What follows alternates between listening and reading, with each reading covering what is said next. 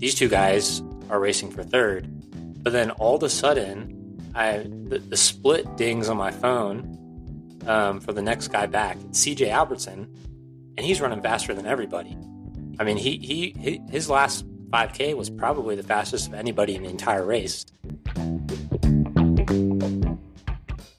Ayo, we are back. Your favorite podcast besties. We got Scotty Screams, CH, Cheston, Salt Zaddy, and Chris Stree Grindset. And I am your intro host, Danny P. And today we want to get in your ear about our Olympic trials, everything from our reactions, how we watched, what we thought during the race, and what's next to come for our newly um, newly selected Olympians. So we are so pumped to talk about this in our episode. I think we have some hot takes too, some some spicy feedback um, about about our Brigham Young boys. Maybe I don't know. I think Chris has some some takes, but hey guys, it's uh, good to have you all here, and we are. Uh, let's open it up, Cheston. How's it going, man? The highest of highs, the lowest of lows, um, with, with with this race. I mean, it was uh, incredible. Um, Chris, what were you going to say? Oh no, you're good. Continue, continue. I I was going to go on a BYU guys rant, but I'll save it. Too early. Well, let's let's real quick. First of all, if you're listening to this, we're assuming you know the results, but in case you don't, we'll read them out for you. It was a hot start to the race, about 58ish degrees. It ended at 70 degrees, low dew point, but it was a war of attrition out there. Um, we'll start on the men's side first. We have teammates Connor Mantz uh, as the winner, 209.05, and his teammate Clayton Young at 209.06, holding hands at the at the end. We'll we'll let Chris do his rant in just a moment on that subject. And then my boy Leonard Korir called it, uh, got third um, to make the team. And there's a lot of gut wrenching stories about those who just missed out, looking at UCJ and looking at you, Panning, uh, that we'll dig into. On the ladies' side, uh, Fiona O'Keeffe in her debut, 222.10. She's the 10th fastest American female with that debut and set a So trials legendary. record for the ladies. Yeah, legend. Wait for it. I hope you're not lactose intolerant. Dairy. And Emily Sisson, the GOAT, got 222.42. And Dakota Lindwurm, a walk on to a D2 school, ran at 225.31. So, all right, Chris, let's get to the BYU boy rant, or as in Utah, we call them the team down south. Yeah, I don't want to roast your uh, college you went to too much, Cheston. But uh, Gosh. I'm just joking. Cheston went to U- Utah, guys. Um, Go Utes. Yeah, yeah, and what I was watching this men's race, and at a point, maybe two miles to go, it was pretty clear that Clayton Young was feeling better than Connor Mantz. Um, you could just tell by the facial expression how hard they were working. Um, and you know, you could see it even as they were 600 meters to go. Clayton Young was feeling better than Connor Mantz. I mean, he was high fiving people. He was looking for an American flag to grab. He was Man- pumping up the crowd. Yeah, I mean, Mantz was trying to get to the finish line, and I'm, you know, I think I was FaceTiming with Scotty and Danny, and I'm like, man, they are not about to hold hands on this finish line, are they? Because it was pretty clear they weren't racing at this point. I mean, they were just messing around and stuff, and you know, I'm like, dude, Olympic trials marathon, you, someone has to win this race. Like, you can't, you can't finish it holding hands, and like, you know. I'll hold hands with my wife. I'll. It, it depends on the situation, right?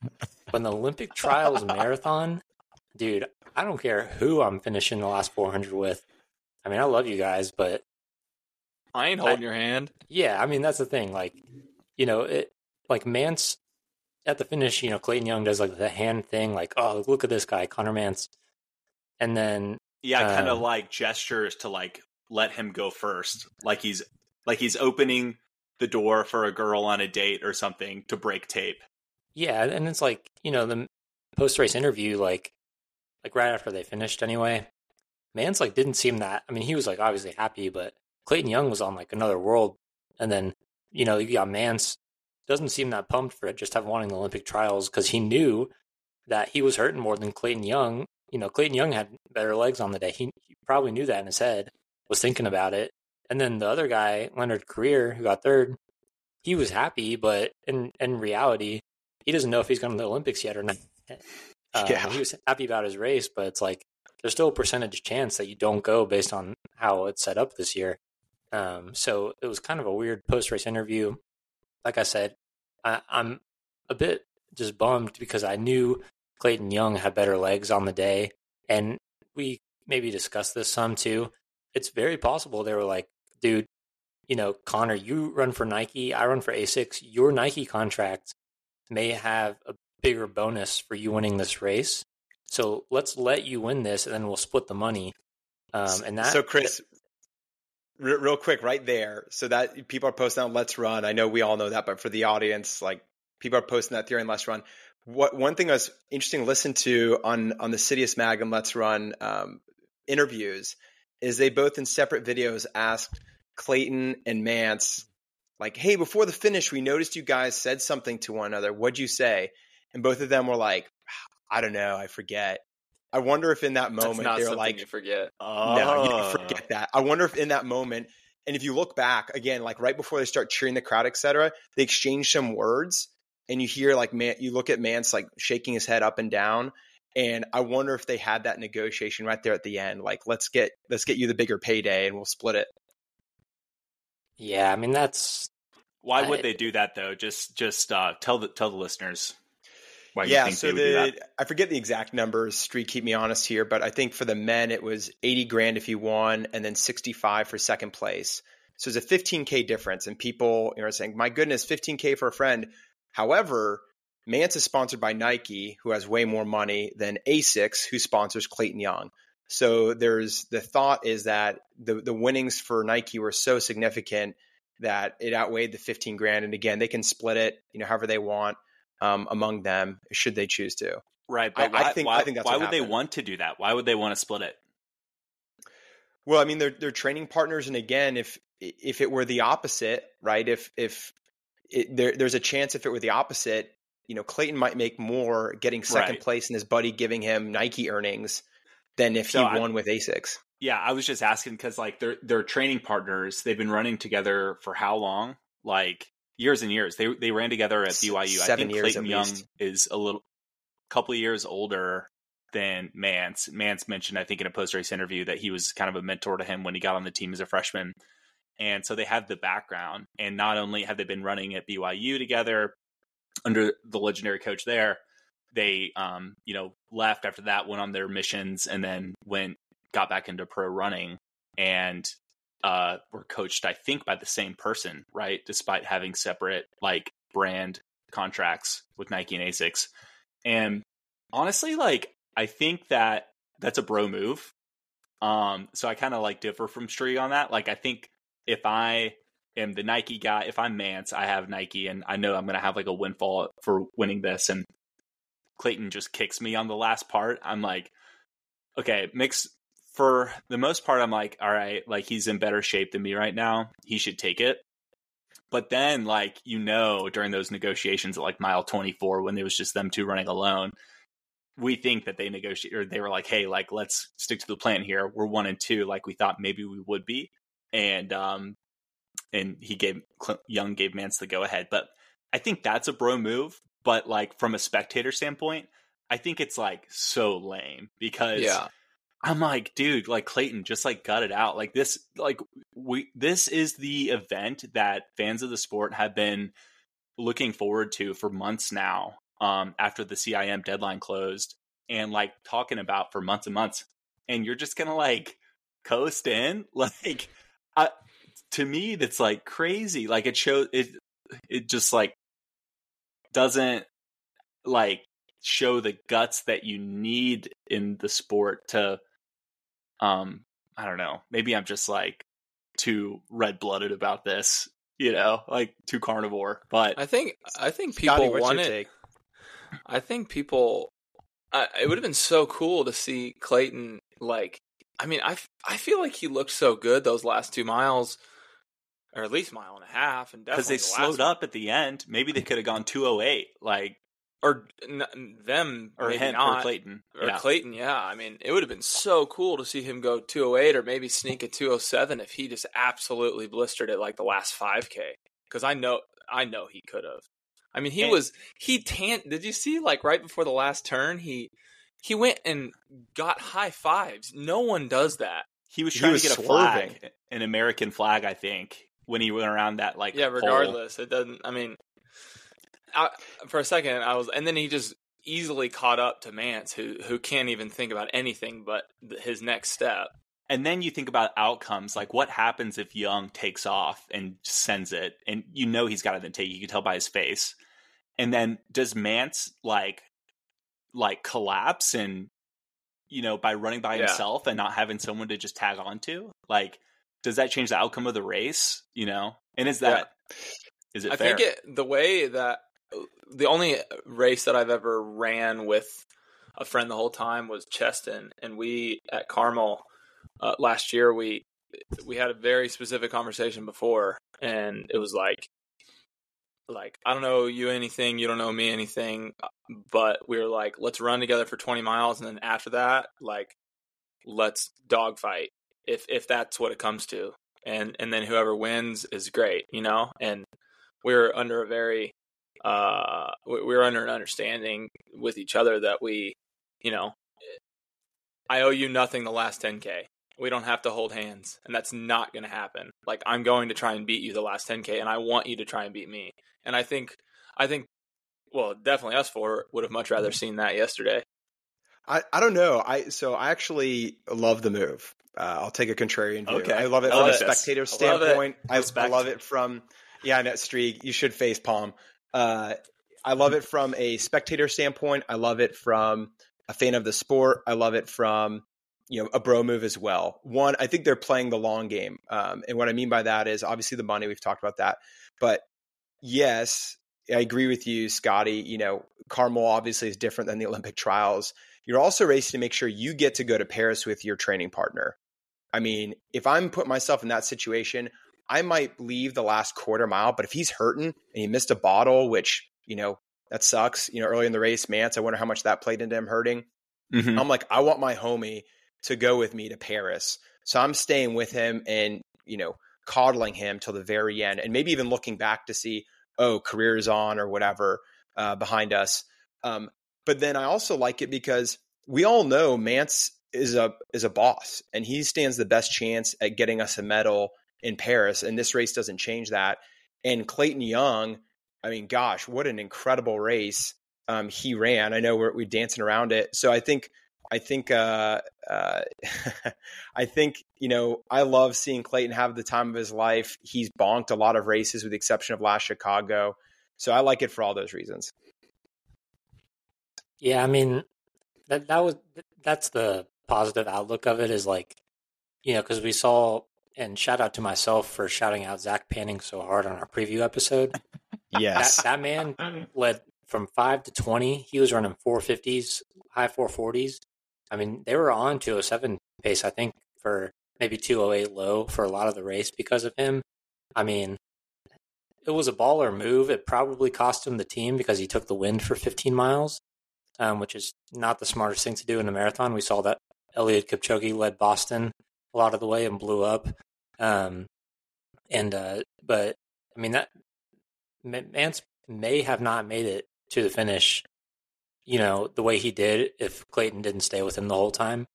Um, so it was a huge bro move. I, I will agree with you there, absolutely.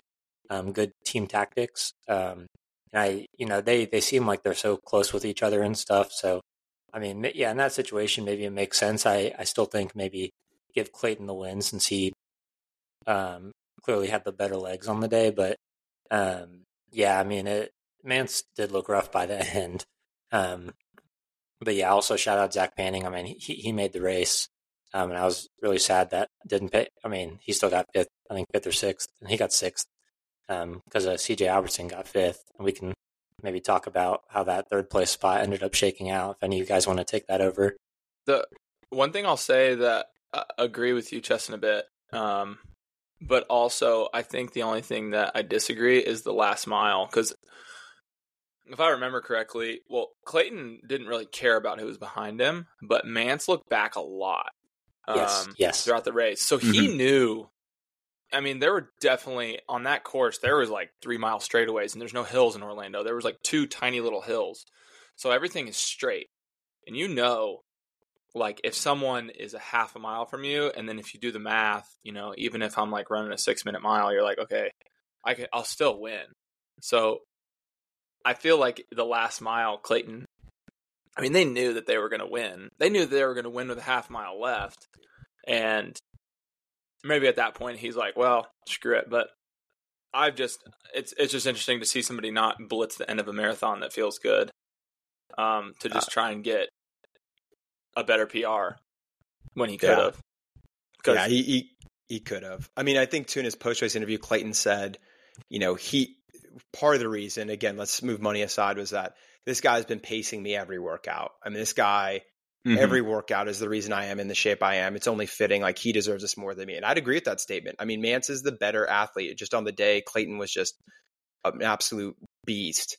Uh, Yeah, one that's where aspect- that's where we Okay. that's where my opinion I I do not like agree with that at all. Like I think that if he you know like it's about like that's the, why the trials are set up the way they are. It's who's better on that day. And like sure maybe Mantz has like paced him every workout, but and, and like think about the Adidas or I'm I'm sorry, the Asics and the Nike like marketing departments right now. They have to both be punching air. Well, I'm sure Nike's happy that like a Nike jersey crossed first, but dude, if I'm Asics, I'm like, Clayton, what are Yeah. you doing right now? Like, that is a good point.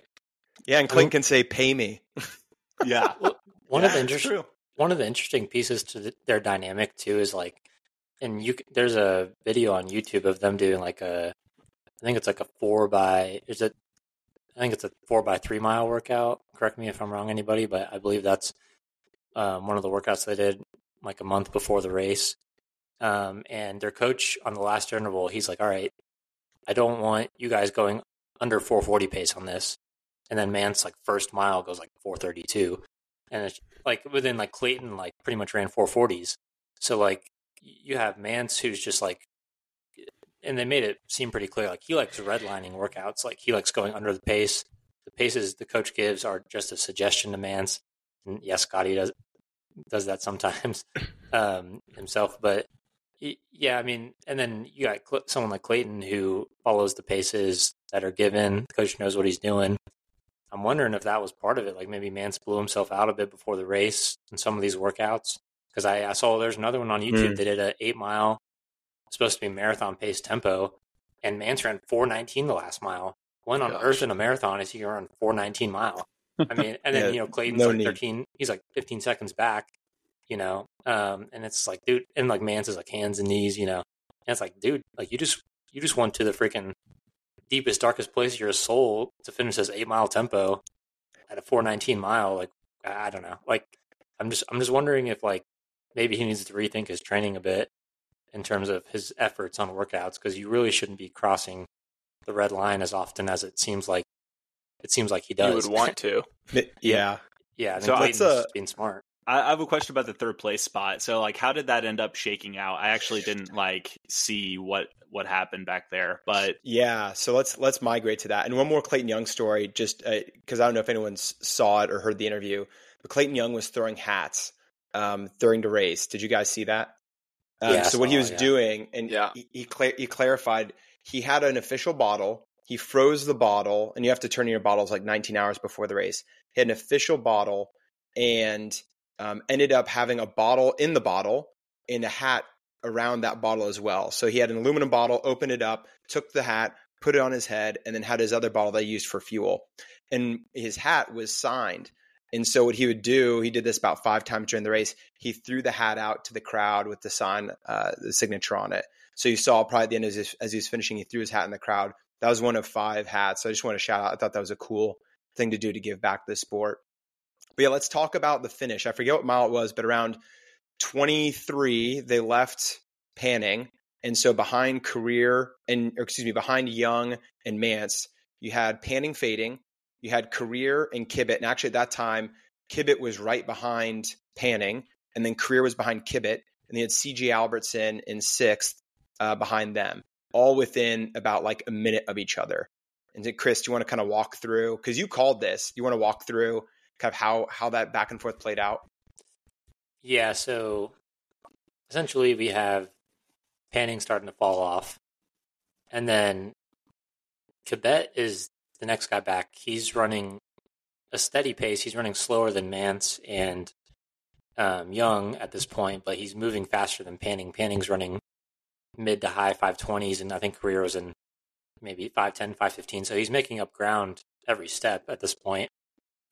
And then, you know, as we get closer to the finish, it's like, okay, Leonard Korir is moving faster than Kibet, but he's, you know, 15, 20 seconds behind Kibet. So, you know, and then they are now passing Manning or uh, Panning with a mile to go. And so now it's like, oh, we have a, these two guys are racing for third. But then all of a sudden, I the, the split dings on my phone um, for the next guy back. CJ Albertson, and he's running faster than everybody. I mean, he, he he his last 5K was probably the fastest of anybody in the entire race.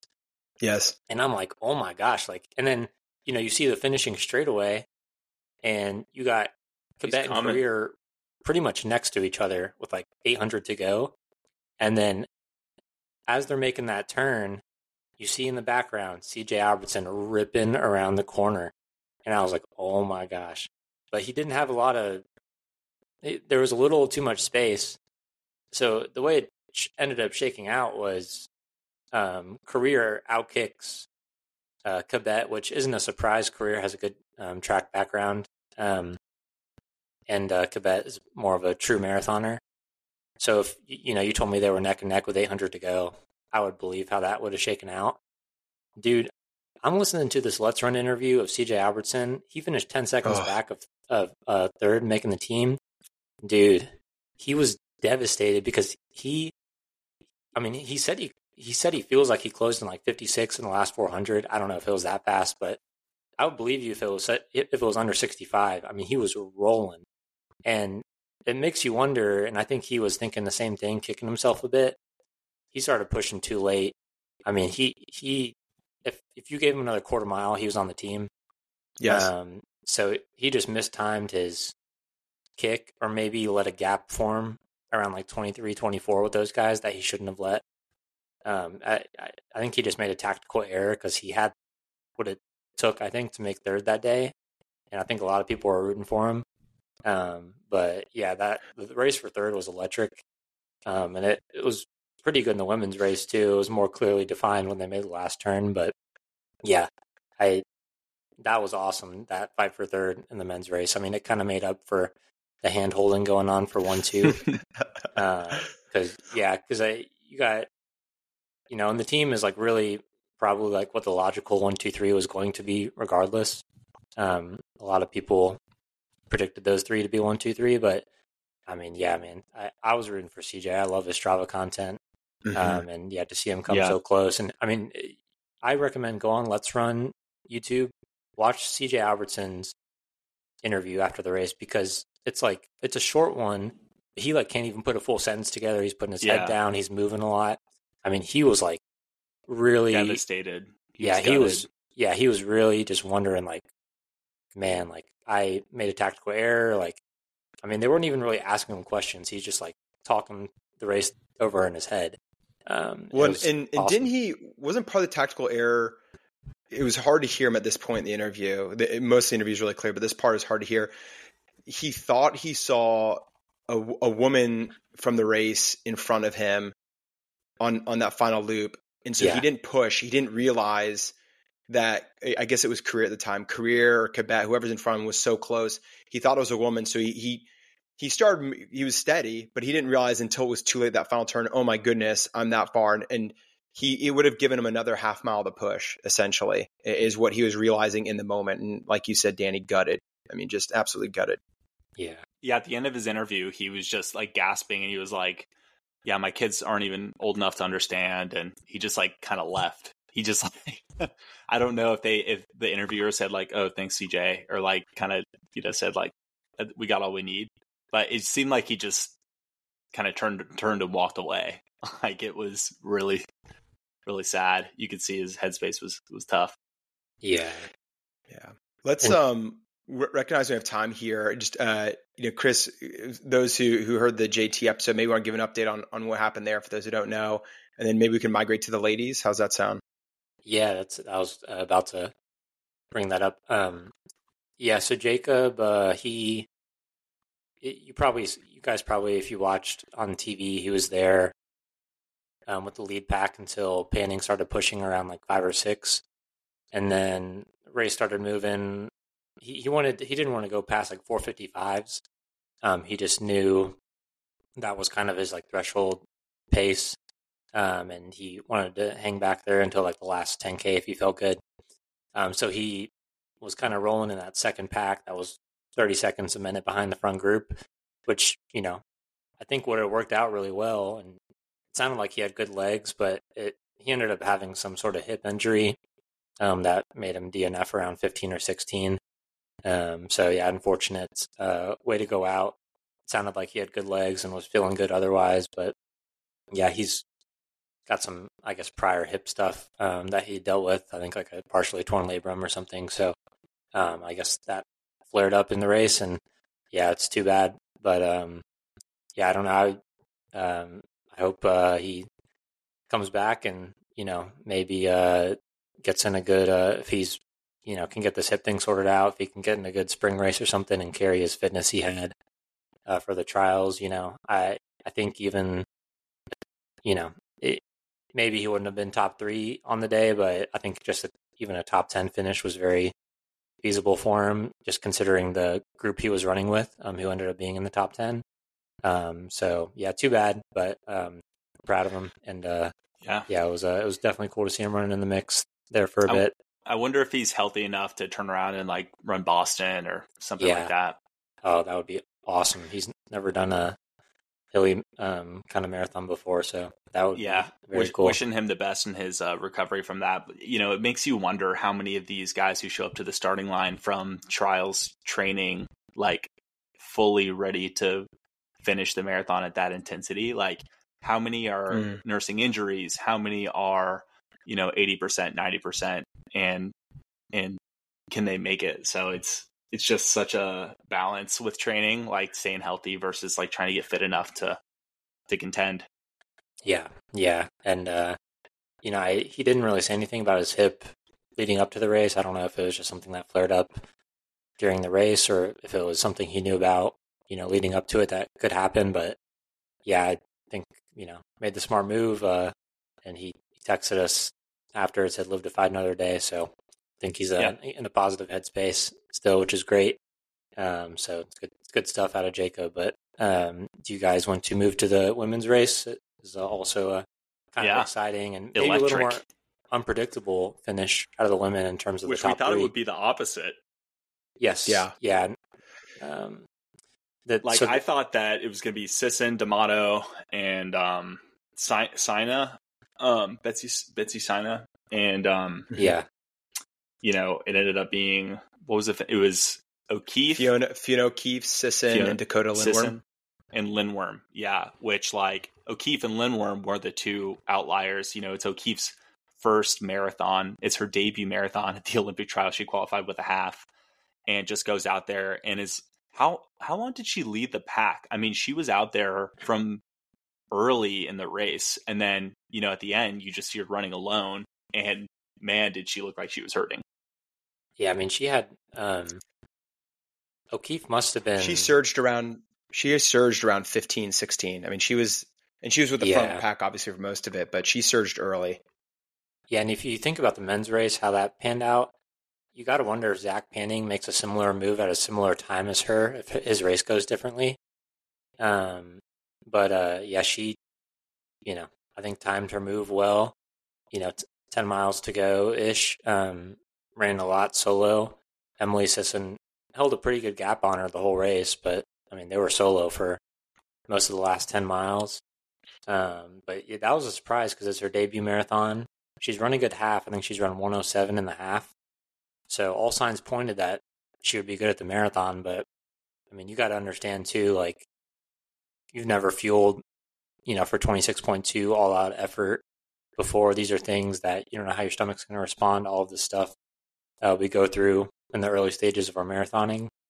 Um, so it is a risk uh, doing your first one at the trials, but um, obviously a natural talent at the marathon, no issue.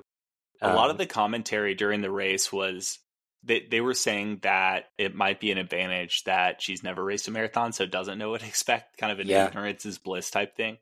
And I kind of I kind of question that sometimes. I think you know from my just like friends getting into running, um, you know, and they're not being coached at the highest level or anything on strategy, but all my friends who do their first one tend to flame out at the end and go go too strong. But you know, it's so I you know just from a uh, what, what what do they call them? Daily jog, hobby joggers uh, perspective. I'm like, yeah, I wonder. Like to me, experience has been a total game changer in my marathon journey personally. But again, not an elite. yeah, and I uh, I think um, I, I agree. Like I, I'm, I'm wondering like if you guys watched her finish, like she had, and we were starting to wonder like did she throw up? Was it fuel that just she missed on her mouth? Her bib was like covered in red stuff. Oh Um, yeah, at the end. yeah, I and I'm, think it's from like maybe spilling drink on herself, and it's like the ink Yeah. That's what I bib. thought. But like no one else had that, so it's kind of weird. yeah. I mean something occurred. It kind of but- looked awesome. Yeah, I mean, it's, it's funny. Like she's doing her interviews and stuff, and her bib's all nasty. It's like wondering what it is. But I mean, kind of reminds me too. Like, you know, fueling can go both ways if you're new or old at the sport. Like Scott Fauble, one of the favorites in the men's race, he was throwing up before mile ten, and he just revamped his fueling. You know, and it's like, dude, like, you know, this is an experienced marathoner. He's the top American in Boston and New York, seemingly every year the past few years. And it's like this. I mean, he couldn't even make it ten miles without, you know, dropping because he had stomach issues. Like, I mean, I- I just I don't know how something like that can happen on this stage, but it just goes to show, man, the marathon, you just never know. You never Um, know. There's so many factors that play into your performance leading up to one day. It, Yeah. Yeah. And if any of them go wrong, there's no forgiveness in that distance. Yeah, Yeah, I mean, you, Literally you could you could have a minor bug that day for 24 hours. No, I'm not, I'm not even talking like vomiting or anything like that. You could just have an elevated heart rate, and that can derail everything um, for for that day. Um, well, let- well, let's let's talk a little bit about. So in the men's race, I mean, there was a strong pack of 20 for a while, and then it broke open. In the women, it, it there was a surge early, and there's about 10 starting at mile. Was it mile five or or six? Um, and and even Dakota Lindwurm wasn't even with that group who finished third. She she hung back. yeah, Um, and it and then there was another surge like around thirteen, and then eventually, like we were talking about, um, Fiona made her move at, at fifteen, and by then it was really strung out. Um, so the the men's group was was pretty different in that regard. a lot of a lot of things for and for maybe some background on Lindwurm that the li- listeners may not know. This this girl went to a D two school, and she wasn't a top like you know she was in the 30s in the D two national cross country meet. She wasn't winning national championships even at the D two level. Her high school 5K PR was like 22 minutes. I mean, so we're talking like I don't. I mean, really she was a walk on to her D two school. yeah, so we're, we're not talking like a star athlete, like you know Emily Sisson, star athlete her whole career. Um, and Fiona O'Keeffe again, star athlete in college. Um, and then I mean this girl like she runs for like Minnesota Distance Elite, I think. Um, and and she runs well, she is sponsored by Puma. Um, but I mean talk about a come up, but I think she ran this race really smart and also had some um, not to take away from her performance, but some definite uh, luck that occurred too, like just by kind of some people that were struggling on the day, like Keira D'Amato, um, DNF. Um, you know, she was pushing the pace early on. She looked great, and then I don't know what happened, the heat or something. Um, she did have a good battle from Sarah Hall for a bit there. Sarah Hall ran a good race, I think got fifth. Um, and then you had uh, Betsy Saina, who was a lot of people's favorite to even win this race. Um, we, we saw her, I mean, with a few miles to go, she just drops out and lays on her stomach on the side. and I'm like, yeah, in the grass. Yeah, I just like, like, yeah. face down. I was like, oh man. yeah, but like the thing was, like she was in the battle for third, holding pace with them, and then all of a sudden she's like, I'm done. And it's like, you know, normally I feel like you got to be like really blowing up to DNF. Maybe she was just pushing that red line so far and couldn't go anymore, or she was having some cramps. I don't know. But that that was weird because normally, even if you're going to DNF, if you're that late in the marathon and you just lay down, your body's going to Yeah. seize. I mean, so I don't know what her deal was, but then, yeah, she had a good. I think it was uh, uh, Caroline Rotich. Is that? Um, er, yeah, I think who uh, was the battle for fourth with her, um, and she. Uh, they they ended up having a pretty decent battle, but um, I think another girl ended up getting fourth. That was kind of a surprise. Yeah. She PR by four minutes. Yeah, Um, Jessica know if you have her. McLean. Yeah, Yeah. Jessica McLean was PR by three minutes at two twenty five forty six. And was was Jessica the the girl that like this is her third or fourth marathon and she's just been like hacking away at PRs and she she's an Yeah. amateur, right? And she was Yes. unsponsored coming into this. I remember now. Yeah. Yeah, unsponsored. Um, so that was a crazy performance. I think she and Lindwurm were kind of two that didn't go with that initial like big move, and I think that was kind of the, you know, just come back to Jacob briefly. Like that was kind of the tactic he was employing, as were other guys in his group. Like, you know, hey, like these guys in the front are maybe going getting a little too excited right now. Like, let's make a second pack here, hold 455, five flat, and then a lot of this race is going to blow up.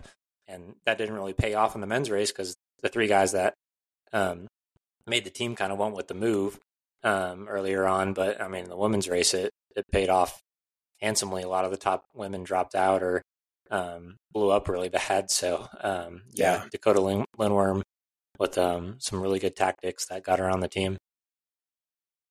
A, another uh, devastating interview, not quite like CJ Albertson, but pretty heartbreaking, is Sarah Hall. Um, you know, at fifth, she ran a 226.06, set a master's record. It was her seventh time trying to make an Olympic team. And you got to think this this is probably the last one. I mean, will she show up to the trials again? Probably, but this is the last real shot I think of her to make make uh, the team. And you could just tell um, in the interview, the first you know minute or two of it. I think also LetsRun interview, uh, just heartbreaking because she was there. I mean, she was there really uh, late in the race, and she looked so strong and just started fading. Yeah, and I think for her, like you got to be proud. I mean, she's forty years old. Like, uh, I mean, just to be in the mix late in the race, awesome run by her. Um, super inspiring. I'm a big fan of her and her husband Ryan. Um, Ryan Hall. I mean, uh, yeah. It, I mean, she's forty. She could. I mean, in terms of time, she's going to qualify for the next trials. I don't think she'll have a problem running the qualifying times. Um, but it's like, will she be a factor in the race? I don't know. Um, but it, yeah, it's that's been a name if you've followed this race for the last probably like well, she she ran some track trials too, but she's been a fixture in women's marathoning in the U.S. for a long time now. So kind of a turning of of the tide um, uh, in, in women's marathoning right now with uh, some of these greats. You know, Keira D'Amato as well, kind of getting around that forty year old age. Um, still running great, but I'm sure they'll still do some world world major marathons over the next few years and you know run well at those. But in terms of making Olympic teams, it's probably a smaller chance now. Um, and same on you know if we're talking people getting older um, too, like Des Linden, she wasn't a fixture in this race at all, really. Um, but she's someone that you know this is probably her last. Probably was probably her last trials where she could be like actually competitive, just with, with Mhm. as an age thing. Um, which uh, you know, sad because she won the Boston Marathon, all of that. So it's going to be sad to not see her as a fixture in the lead in some of these races. And then on the men's side, you got to think like you know Galen Rupp too. I know he has some haters out there. Um, uh, but yeah, you guys can just drink your haterade and walk away. I'm a huge G Rupp fan, innocent until proven guilty. Um, but uh, uh, moderately joking there, but kind of not too. Uh, Yeah, with with with Rupp with Rupp for me, it's less about the uh, the scandal. Uh, you know, I, I agree with you, innocent until proven guilty. Yeah, there's some shade there. I just, uh, you know, when he was the greatest for as long as he was, I wish he was a little bit of, better of an ambassador. That's where I sit yes on it. yes. I, I think he was a bit I wish he was a better ambassador for the sport. Um, but yeah, you got to respect greatness. I mean, he he carried after Ryan Hall, he carried uh, the men's side of of marathoning for for a while. So tip of the cap Yeah. to Mr. Rupp. But you got to think this is his last competitive one too. Yeah, yeah, for the trials. Yeah, I mean he'll be think he's like 37 or 38, so I'm sure he'll run. Uh, he he was saying he wasn't sure what was next in his post race interview. He might retire, uh, might not. Uh, maybe run a couple more world majors, get some. Uh, you know, because just showing up to those races, he gets signing bonus for just showing up for the race. So, um, you know, if he goes and runs 212 a few, a few more marathons and picks up, you know, 15, 20,000 just for showing up to the start line, you know, all good, all good for him. Um, but yeah, his, his post race interview was kind of sad. And, um, I think he faded. He ran like 214, got like 16th place. So, um, Mhm. faded pretty hard at the end there. Um, second half was brutal. Um, but yeah, again, it's just kind of this trials was kind of like a weird, um, you know, handing off the torch to the younger marathon group now.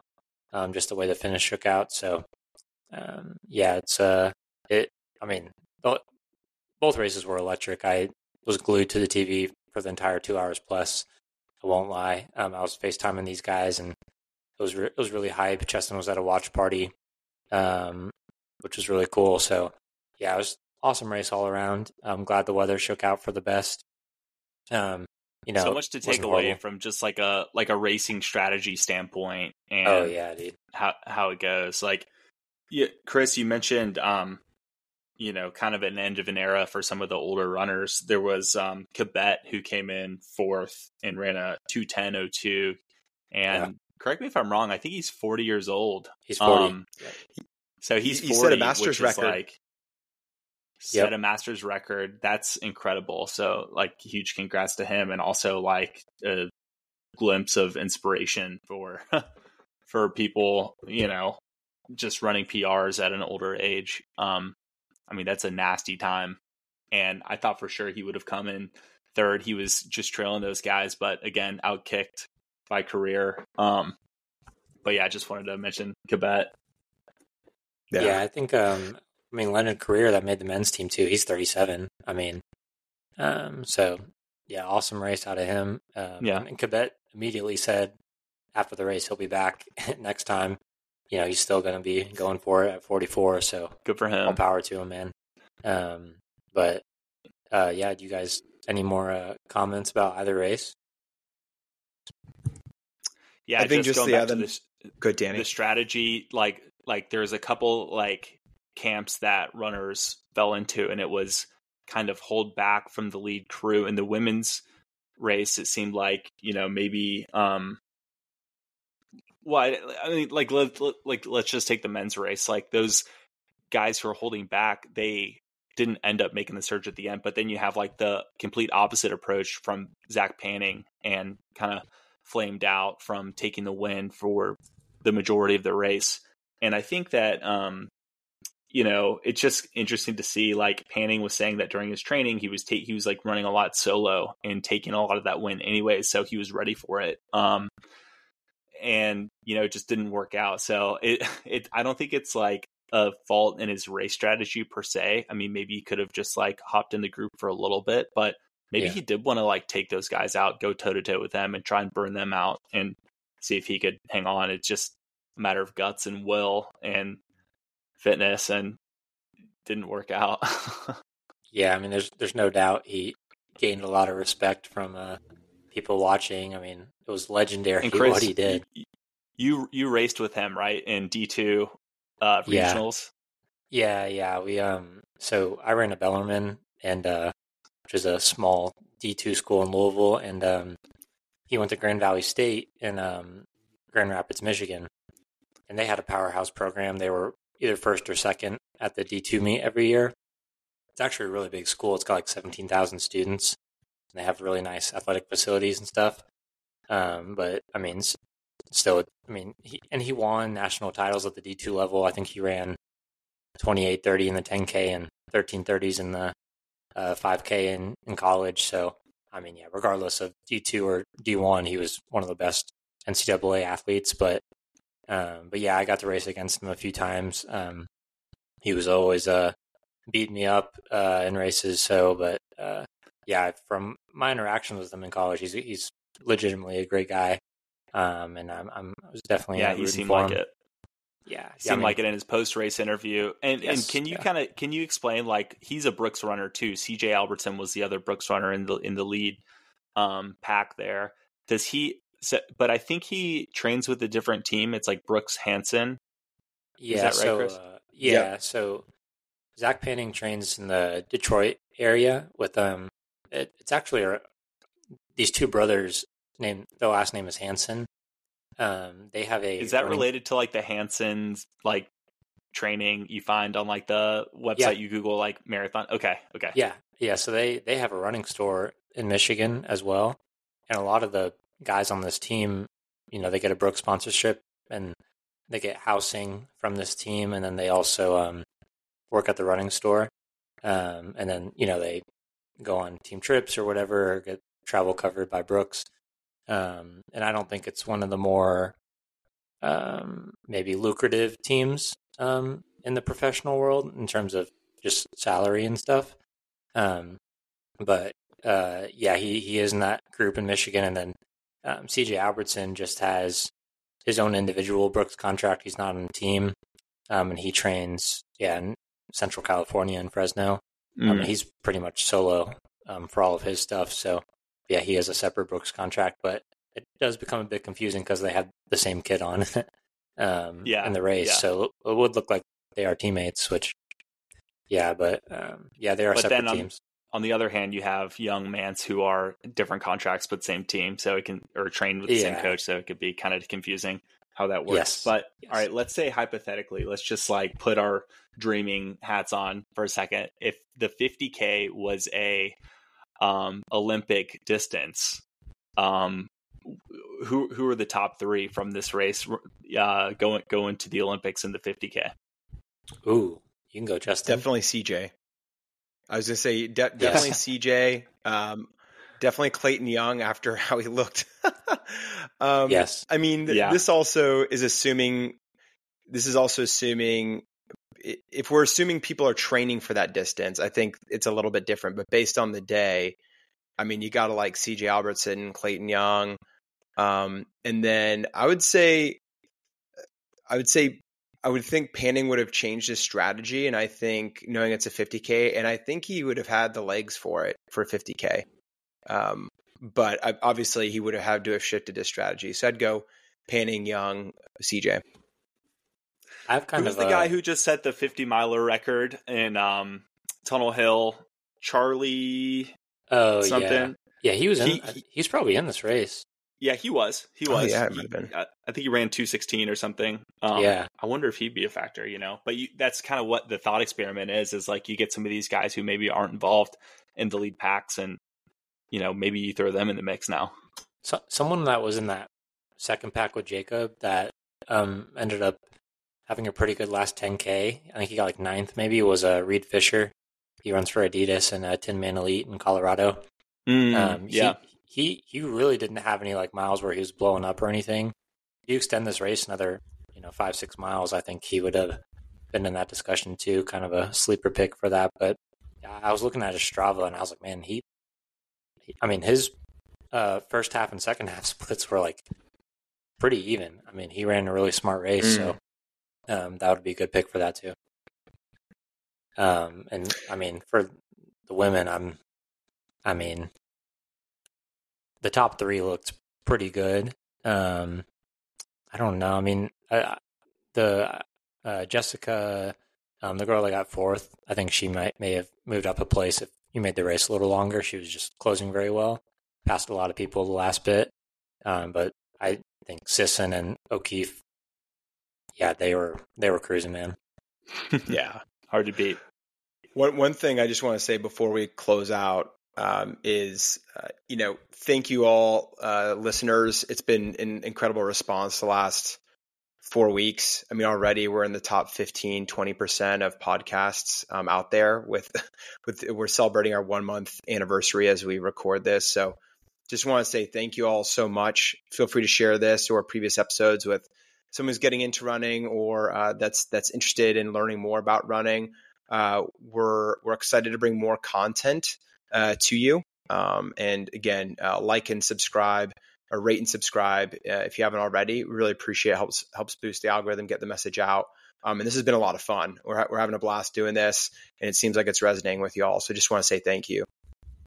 Yeah, absolutely. Um, yeah, shout out to everybody listening. Um, I will say, uh, just maybe kind of give listeners some background on um, how the pod's doing. Um, the Jacob interview did extremely well. Um, we got a lot of positive comments, and um, you know, we run with people on on Saturdays with a big group and stuff, and a lot of people um, enjoyed that one. So we will definitely be getting more guests on in, in the near future. Uh, if there's anyone you guys would want to hear from, let us know. Um, and then I uh, will also um, just say, as we look forward to the next few episodes, we're kind of been doing a um, background on all of our running careers. So I think uh, the first one you guys will hear is Danny's, um, which we already recorded, and it is a very good story about how he was a four hour plus marathoner and he just ran 248 in Houston. So if any of you guys are kind of in that high three, low four range right now and uh, want to figure out what the next steps are, that interview is the perfect one for you. Um, he gets into really good detail about everything he did from start to uh, to current. And then uh, yeah, so we'll keep pumping them out. We'll do all four of us in regards to that, and um, and uh, go from there. So yeah, thank you guys so much for listening. Um, Cheston, you got anything else to add before we sign off? No, just uh, super excited uh, about the growth of, of running and just to see that realized at the trials. And thanks again, y'all, for listening. Have a great uh, week of running. Yep. Thank you guys. Appreciate it. Peace.